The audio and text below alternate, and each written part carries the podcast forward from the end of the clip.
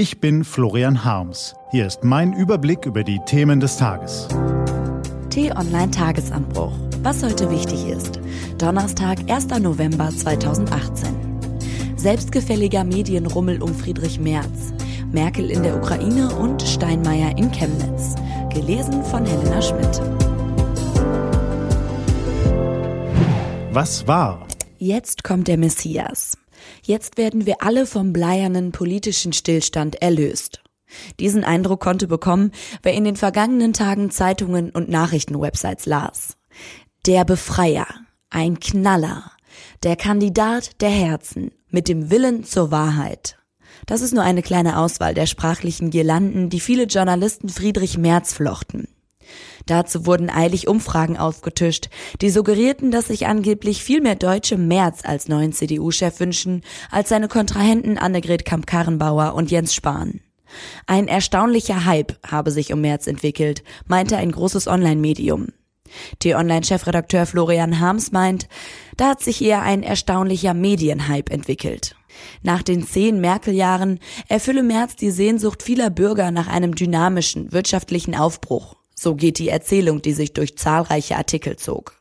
Florian Harms Eindruck ist, sie hat mit der Realität ungefähr so viel zu tun, wie die privilegierte Lebenswelt vieler Kommentatoren mit der Lebenswelt vieler Nichtjournalisten. Ziemlich wenig.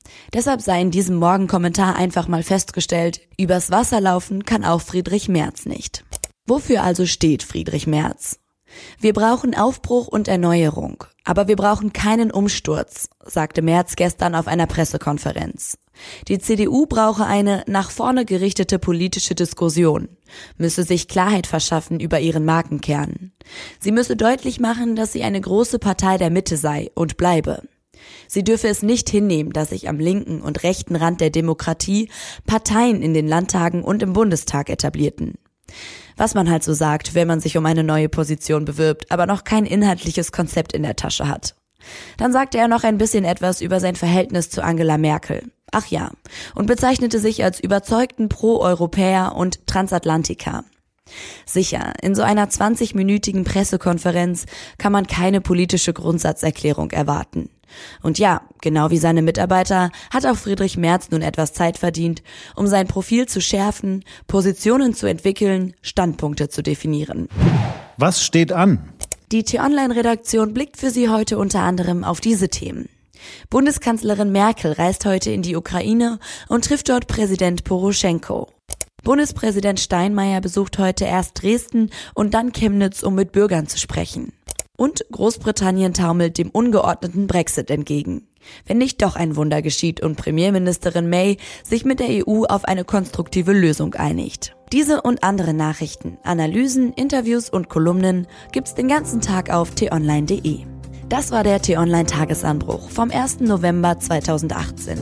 Produziert vom Online-Radio und Podcast-Anbieter Detektor FM. Den Tagesanbruch zum Hören gibt's auch auf Amazon Echo und Google Home. Immer um kurz nach sechs am Morgen, auch am Wochenende. Ich wünsche Ihnen einen frohen Tag. Ihr Florian Harms.